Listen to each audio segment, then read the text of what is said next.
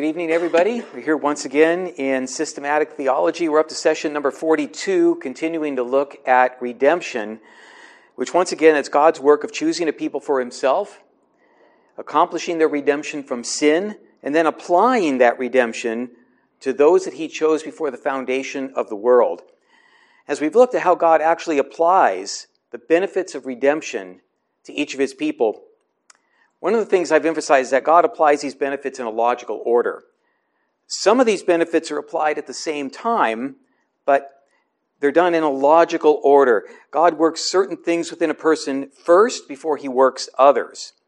And this logical order of the application of the benefits of salvation and the benefits of redemption is what theologians call the Ordo Salutis, which is Latin for the order of salvation. I've been listing that order in your notes as a reminder, and they're there again tonight. And different theologians may differ a little on the steps, but here's how I've presented the steps. They're, they're there in your notes election, effectual call, regeneration, repentance unto life, faith in Jesus Christ, justification, definitive sanctification, adoption, progressive sanctification, and perseverance in holiness. And as a quick recap, we covered what I called step zero in the ordo, which is God electing his people by name in eternity past before the world was.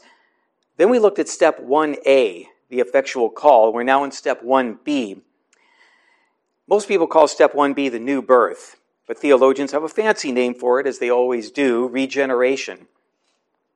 We've seen that the new birth or regeneration is a recreation of our nature. A recreation of our nature. The theologian Geerhardus Vos defined it as an immediate recreation of the sinful nature by God the Holy Spirit and an implanting into the body of Christ. God the Holy Spirit removes our hearts of stone that we had as a natural as you know the way that we were born as natural people. These hearts of stone is a metaphor for our hard, obstinate nature against God. He replaced it with a heart of flesh, a soft heart that desires the things of God. In the previous session, I compared the heart with rivers that have a source. Rivers have a headwaters. With the river, if the headwaters are contaminated for some reason, then the streams that come from it will also be contaminated and polluted. And I liken the heart to the headwaters of three streams. The three streams are the mind, the will, and the affections. In the last study, I focused on the mind and how the mind is changed by regeneration. And tonight, I want to bring our focus to the second of these streams from the heart, the will. The will. In our unredeemed state, our hearts were polluted. The state of our hearts, the core of our moral nature, was hopelessly corrupt, desperately sick, and spiritually dead. Therefore, what is downstream from the core of what we are, the heart, it's the result of that spiritual deadness and corruptness, and that includes our will. What is the definition of our will? The definition of our will is our internal source of power through which choices are made. Our internal source of power through which choices are made. It's our power to make choices. Our will is distinct from our mind, but the mind does influence the will. Our will can motivate us to make choices that are informed by our minds, but often our will can be kind of disconnected from our intellect. Here's an example. At Disneyland, they had a treat a while back that people nicknamed the Dole Whip Donut. The Dole Whip Donut. It was a luscious donut topped with a bunch of artificially flavored pineapple goo. My intellect told me this was not the best thing to eat. But my will directed my choice to eat it anyway, and it was delicious. So, our will is our internal source of power to make choices, and we use our will to make choices every day. Some choices are not earth shaking, like the choice to eat a Dole Whip donut. Some choices are far more important. And there is one choice in particular, one use of human will which changed everything. The very first choice that mankind had to make was the choice given to Adam and Eve in the Garden of Eden. That was the first important use of the will in a human being, and how Adam's will would direct him under that temptation would affect all of mankind after him. Man was originally created with truly free will. God gave Adam and Eve the advantages of being created in the image of God. The Westminster Larger Catechism phrases it like this God made them after his own image in knowledge, righteousness, and holiness, having the law of God written in their hearts, and power to fulfill it, and dominion over the creatures, yet subject to fall. Adam and Eve could use their will freely. God had already given them the command that they had to follow. Despite the fact that man was created by God to be elevated above the creatures, he is still a creature and must obey God. Henry Law, a 19th century pastor, said that any sin, even a sin that may seem insignificant to us, is an act of infinite rebellion that casts God from the heart. It strives to tread him in the dust. So Adam and Eve were confronted with a choice in the Garden of Eden. And I'll read the familiar passage from Genesis chapter 2, verses 16 and 17. And the Lord God commanded the man, saying, You may surely eat of every tree of the garden, but of the tree of the knowledge of good and evil you shall not eat. For in the day that you eat of it, you shall surely die. God's command to Adam and Eve resulted in a choice obey and have life, disobey and die. Adam and Eve truly had free will. At that point, they were not fallen. Their nature was not corrupted by sin. The image of God was not yet twisted and marred within them. The Westminster Larger Catechism states that Adam and Eve had power to fulfill God's command, but they were also subject to fall. The Westminster Larger Catechism summarizes how Adam and Eve used their will when they sinned. It says, Our first parents, being left to the freedom of their own will through the temptation of Satan, transgressed the commandment of God in eating the forbidden fruit and thereby fell from the estate of innocence wherein they were created. Adam and Eve were left to the freedom of their own will. The choice was clear. They had the power to resist Satan's temptation. They knew what God had said about the consequences if they didn't obey, but they used their will to disobey and sin. Why did they do this? We don't know. It's a mystery. But the result was that Adam and Eve, once they fell, no longer had free will. And no one in an unredeemed state after Adam and Eve those that the scriptures describe as being in Adam have had free will either. You know, most people tend to believe that everyone has free will. Pretty common saying. Everyone has free will. But the Reformed do not teach free will, as people tend to define it.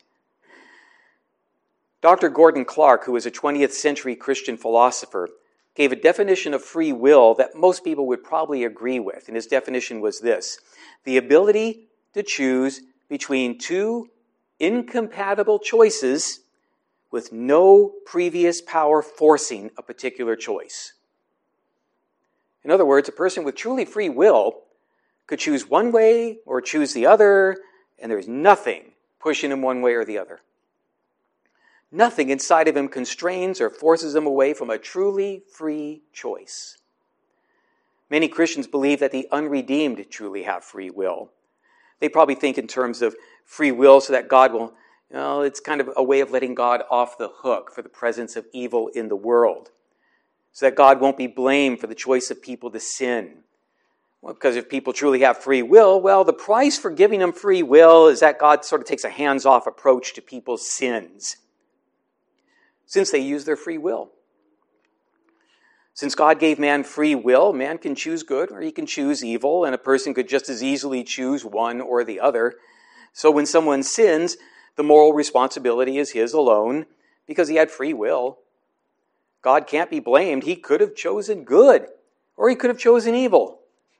And as a quote from one of the Indiana Jones movies goes, he chose poorly. But an unredeemed person does not have truly free will. He doesn't. His will is bound by his nature.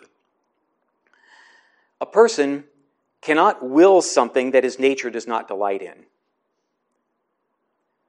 The unredeemed person has a sin nature, so his will is bound toward evil. He cannot simply choose between good or evil or accepting or rejecting Christ just as easily one way or the other. There's a more accurate term than free will to describe the unredeemed heart. That Christian philosopher Gordon Clark instead stated that man has free agency, free agency, not free will. Free agency means that the person chose voluntarily. No one forced him to make his decision. Nobody held a gun to his head. He exercised his own will in the decision. So he's morally responsible for his decision. Because his choices are made voluntarily, a man is answerable to the lawgiver for his actions, and then he can be rewarded or punished for his choices. And that's the definition of responsibility the ability to be rewarded or punished for your choices. The sinner's will is not truly free because he cannot choose in accordance with God's will. But he does have free agency. His actions are not forced, his choices are voluntary. The will is a quality not of the person, but of the person's nature. In our unsaved state, our will was in bondage. Because our very nature was sin nature, our will was bound to sinful unbelief. We can only will what our nature desires. In our sinful state with sinful nature, our will was in bondage to sinful unbelief and in bondage to sinful thoughts, words, and deeds. A person's will acts in accordance with the person's nature. And we can see this in a couple of scripture passages. I'll read first from Matthew chapter 7, Matthew 7, verse 18. In this section, Jesus is warning that false prophets will come and that we need to be able to discern who is truly sent from God and who isn't. Jesus tells us to test the person by the fruit of their lives. And here is the test in verse 18, Matthew 7 18. A healthy tree cannot bear bad fruit, nor can a diseased tree bear good fruit. The false prophet tries to present himself as the genuine article, but inwardly he's a wolf. Jesus says that what this person is on the inside, his nature, will eventually be shown by what his will, his choices lead to in his actions, his words, the fruit of his life. The ESV translation uses the words diseased tree, but the force of the original Greek is that the nature of the person is evil. His nature is not just of little value, but he actually causes harm. And then another passage that links a person's nature to their will is Jeremiah 13:23. Jeremiah 13:23. In this passage Jeremiah he's warning about the coming exile of Judah for their iniquity. It says, "Can the Ethiopian change his skin or the leopard his spots?" then also you can do good who are accustomed to do evil. The Lord, through Jeremiah, pointed to the nature of a person as determining their will. Their will was accustomed to doing evil because that was their nature. Fallen man does not have the ability to come to Christ out of his own nature. His heart is corrupt, so everything downstream of the heart, the mind, the will, the affections, are polluted and corrupt. This doesn't mean that man is as evil as he could possibly be, and we've studied this before. We studied before how God, in his mercy and his what we call his common grace, restrains mankind from being as evil as he could possibly be. With all the evil out there in the world, I'm sure we could imagine even greater evil. But we cannot will to come to Christ out of our own unchanged heart. this would be a hopeless situation, except for one thing.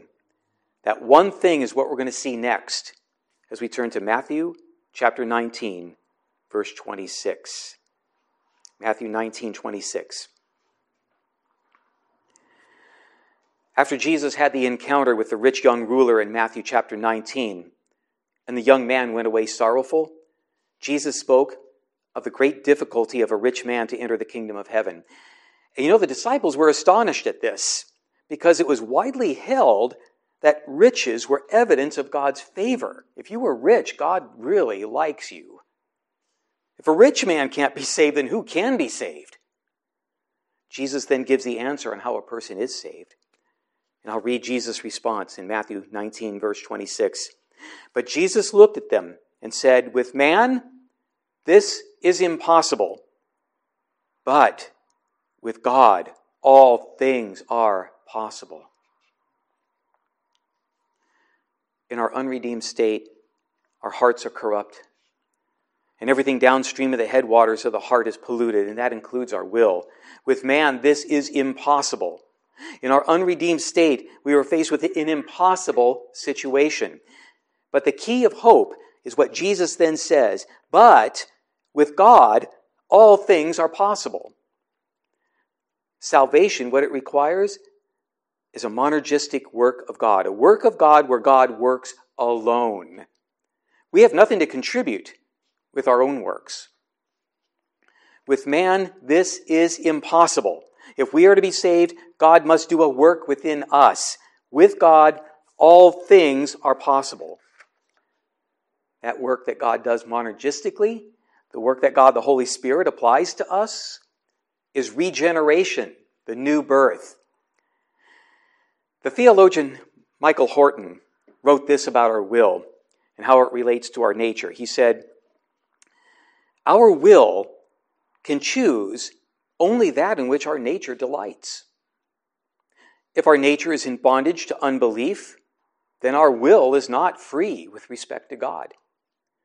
Jesus knew why some did not believe. No one can come to me unless the Father who sent me draws him, and I will raise him up on the last day. This is why I told you that no one can come to me unless it is granted him by the Father. Michael Horton points out that in our unredeemed state, our will is in bondage to sin. We didn't have the capability to simply decide to choose Christ based on gentle persuasion, using our native capability and will. You know, in churches that teach Arminianism, a doctrine that says that man has some native capability to choose Christ, they'll sometimes give a gospel presentation and then call for a response. And they will sometimes say, the Holy Spirit is a gentleman, and he will not infringe on your free will. If this were true, we would be without hope. If God had not changed my unredeemed heart, if God had not changed my unredeemed will, if God had taken a hands off policy on my heart and will, then what Jesus said would have remained true of me. With man, this is impossible. But praise God that for God's elect, the rest of the words of Jesus are applied. But with God, all things are possible. This is one reason why regeneration is monergistic. Our will would never come to faith in the gospel in our old state.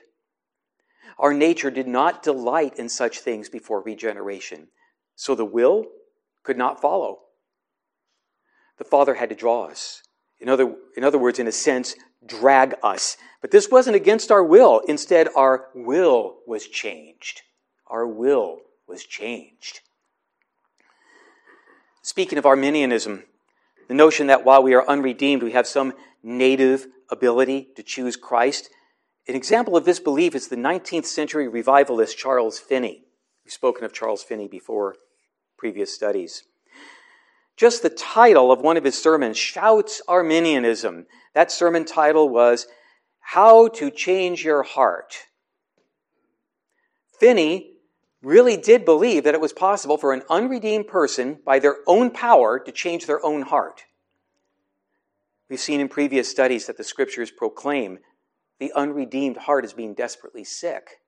But Finney stated that it is the responsibility of the unredeemed person to change their own heart. According to Finney, you just follow Jiminy Cricket's advice. Let your conscience be your guide. Realize that you must change your heart. Then you just apply your will toward changing. To see what happens when God, who does the impossible, changes the human will. I'll read next from the Gospel of John, chapter 6. We looked at this passage at the last study when we looked at how regeneration changes the mind. But the passage also speaks to the will. And a person's will before regeneration contrasted with their will after regeneration. If you'd like to follow along, I'll be in John chapter 6. I'll read verses 37 to 44. All that the Father gives me will come to me, and whoever comes to me I will never cast out. For I have come down from heaven not to do my own will, but the will of him who sent me. And this is the will of him who sent me, that I should lose nothing of all that he has given me, but raise it up on the last day. For this is the will of my Father, that everyone who looks on the Son and believes in him should have eternal life, and I will raise him up on the last day. So, the Jews grumbled about him because he said, I am the bread that came down from heaven. They said, Is not this Jesus, the son of Joseph, whose father and mother we know? How does he now say, I have come down from heaven? Jesus answered them, Do not grumble among yourselves. No one can come to me unless the Father who sent me draws him. And I will raise him up on the last day. Jesus had performed the miracle of feeding the 5,000. The crowds had then followed him across the Sea of Galilee, and they came to him seeking to be fed again. It became obvious that the crowds had fleshly motives. They didn't really believe. Jesus then confronts them with the ultimate dichotomy between those who have eternal life and those who do not. Jesus says in verse 37 that all the elect are those who the Father has already given to the Son. This election happened back in eternity past, when all who the Father gave to the Son were elected by name. Verses 39 and 40 tells us that all of the elect will be brought to saving faith and are secure in Christ and will not be lost.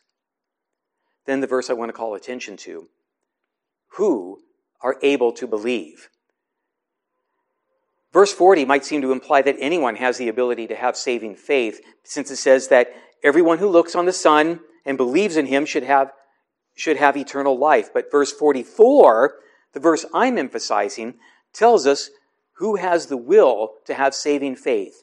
No one can come to me unless the Father who sent me draws him. Here we see the divine decree of election decreed in eternity past, carried out in history. The elect are drawn by the Father, only the elect are drawn by the Father, and anyone not drawn by the Father cannot come to Christ.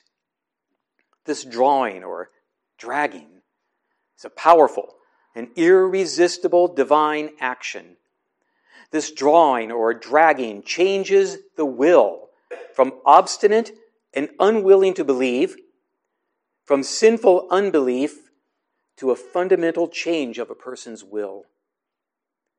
This person was unwilling to come to Christ before, but their will is now changed by the new birth, by the heart being regenerated, by the mind, will, and affections downstream of the heart being changed.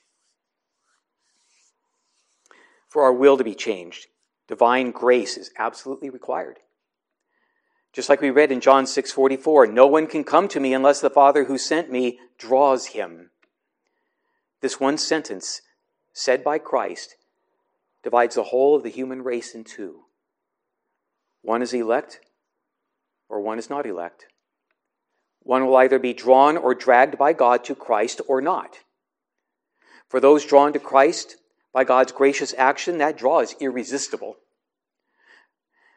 Augustine said this about the drawing of, of the Father to Christ. He said, He does not say has led, so that we would think that somehow our own will precedes this drawing. Who is drawn if he's already willing?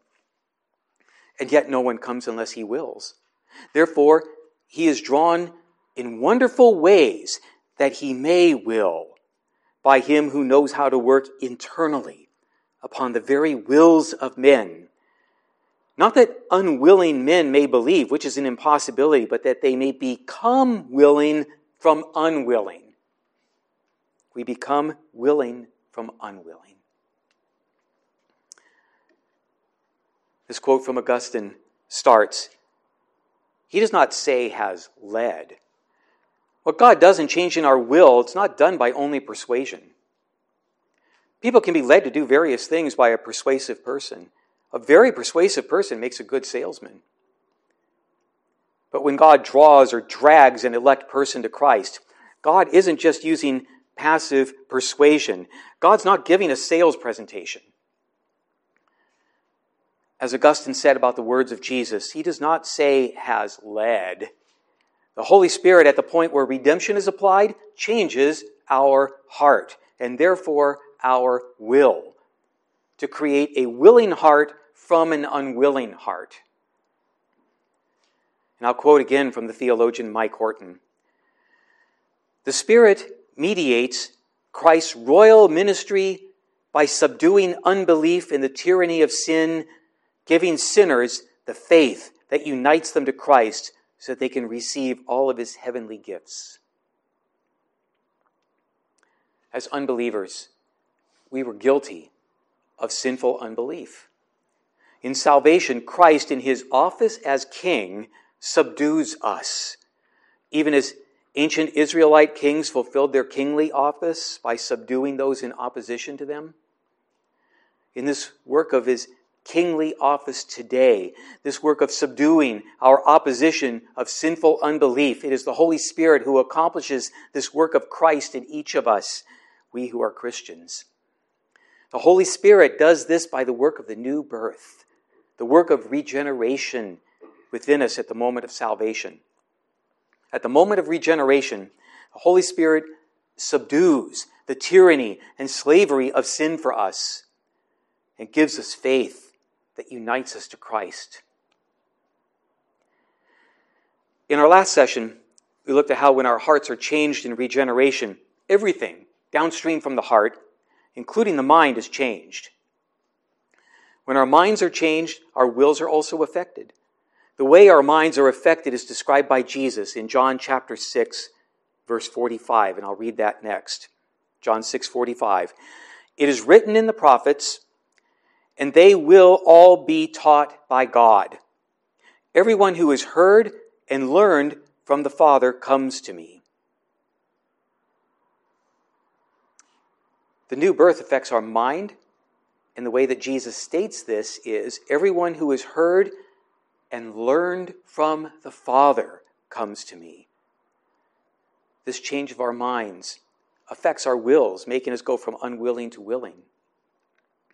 Here's what the theologian Francis Turretin said about that verse When man learns from God, he is not indeed drawn with twisted neck, but is conquered by the truth and vanquished by a triumphant delight than which nothing is sweeter, nothing more efficacious. The next passage we'll look at is in Ezekiel chapter 36. Ezekiel 36. And this portion is a rich prophecy of what God was going to accomplish in his plan 600 years in the future from when God revealed this through Ezekiel. I'll be in Ezekiel chapter 36, I'll read verses 24 to 27.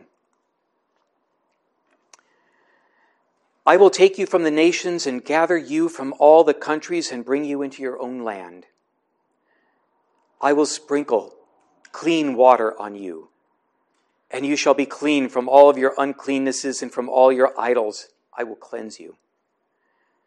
And I will give you a new heart, and a new spirit I will put within you and I will remove the heart of stone from your flesh and give you a heart of flesh. And I will put my spirit within you and cause you to walk in my statutes and be careful to obey my rules. In verse 25, God reveals that He will cleanse them of sin and they would be completely clean from their uncleanness. Then the promise to God's elect, the true Israel, continues God will give them a new heart This, once again, is a monergistic work, a work of God alone. The Lord says, And I will give you a new heart. God's not going to just patch up the old heart, but He's going to completely replace this sanctuary of the soul. This new heart of flesh would no longer be obstinate like the stony heart they had, but soft and obedient. The result of this new heart would be a regenerated will. Before, our wills were obstinate against the will of the Lord. But verse 27 tells us the effect of a regenerated heart. And I, I will put my spirit within you and cause you to walk in my statutes and be careful to obey my rules. It would be the Lord Himself who would do the work of giving us a new will to follow His will. And notice this isn't just persuasion. God isn't just persuading us of what's the right thing to do. And then, well, He leaves the task of changing our will to our own power. Instead, the Lord proclaims, And I will put my spirit within you and cause you to walk in my statutes and be careful to obey my rules. I will cause you. If the Lord left changing our will up to us, we would have continued being enemies of God. We would just continue under the inertia of our sinful state, unable, unwilling to do anything else. It's a great blessing that God says to his elect, I will cause you. All this is in agreement with what Paul commanded the Philippian believers, which is where I'll be next. Philippians chapter 2. Philippians chapter 2, verses 12 and 13. Therefore, my beloved, as you have always obeyed, so now, not only as in my presence, but much more in my absence, work out your own salvation with fear and trembling, for it is God who works in you both to will and to work for his good pleasure. Verse 12 starts with the word therefore. Verse 12 comes after a section where Paul is explaining how Christ was in a state of humiliation during his earthly walk, but is now exalted. At this point, here comes the word therefore. Since we serve a risen and exalted Christ who was willingly humbled for our sakes, Therefore, we should, in gratitude, live a certain way. But even this is not under our own unaided power. Verse 13 tells us that it is God who works in you, both to will and to work for his good pleasure. Even our will is the result of God presently working in us. Our will was changed at the new birth. Then, through our Christian lives, God continues working in us to cause our will to align with His will. I'll quote from one of the articles of the Canons of Dort, where it states one of the effects of the new birth. It says, He opens the closed and softens the hardened heart, and circumcises that which was uncircumcised, infuses new qualities into the will which, though heretofore dead, he quickens. From being evil, disobedient, and refractory, he renders it good, obedient, and pliable, actuates and strengthens it, that like a good tree, it may bring forth the fruits of good actions. God in the new birth infuses new qualities in the will. It says that the will was dead, evil, and disobedient. But in the new birth, God changes the will, rendering it good, obedient, and pliable, and enables us to good works. The 17th century English Puritan Thomas Watson wrote of a person's will, first of the will before the new birth, then contrasting it with that will after God has changed his heart. And this quote is from his work called the mischief of sin. And he wrote, See the desperate obstinance of sinners. They persist in sin rebelliously. They kept on sinning. Though God has pronounced a blessing and a curse, a blessing upon those who forsake sin and a curse upon those who continue in sin, yet they choose the curse over the blessing. The wicked are unyielding and resolved. They kept on sinning. The heart of man by nature is like a garrison which holds out in war. Though articles of peace are offered, though it is straitly besieged and one bullet after another is shot, yet the garrison holds out. So the heart is a garrison which holds out against God. Though he uses entreaties, gives warnings, shoots bullets into the conscience, yet the garrison of the heart holds out. The man will not be reclaimed. He is said in Isaiah 48 4 to have a, a brow of brass in regard to his impudence and a sinew of iron in regard to his obstinance. They kept on sinning. But Thomas Watson continued with the cure to man's desperate condition of having a will that is bound by sin and unable to will otherwise. He said, The will is like a garrison which holds out against God. The Spirit with sweet violence conquers, or rather changes it, making the sinner willing to have Christ upon any terms, to be ruled by him as well as saved by him. The scriptures tie the words of our mouth to our will, either our redeemed will or the will before the new birth.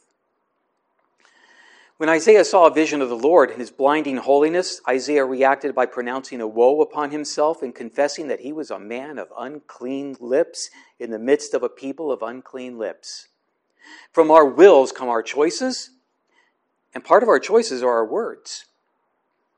In the new birth, when our hearts are changed, our wills, which are downstream from our hearts, are changed, and therefore our words begin to change. I'll read next from Zephaniah's prophecy. Zephaniah foretells about words being changed. Our language is an outward indication of our will. Once our will is changed by the new birth, our language can and should change. And I'll read from Zephaniah chapter 3, verse 9. For at that time I will change the speech of the peoples to a pure speech, that all of them may call upon the name of the Lord and serve him with one accord. Change the speech of the peoples to a pure speech. The Lord gives the prophet Zephaniah messages concerning the future, not only of Judah, but of the nations. Much of the prophetic book warns of the coming judgment of Judah and judgment of the nations that surround Judah. But in the midst of this warning of judgment, there's hope in chapter 3. The people will come and seek refuge in the name of the Lord. Verse 9 begins this theme of hope for the future. The Lord declares what is in the future. For at that time I will change the speech of the peoples to a pure speech, that all of them may call upon the name of the Lord and serve him with one accord.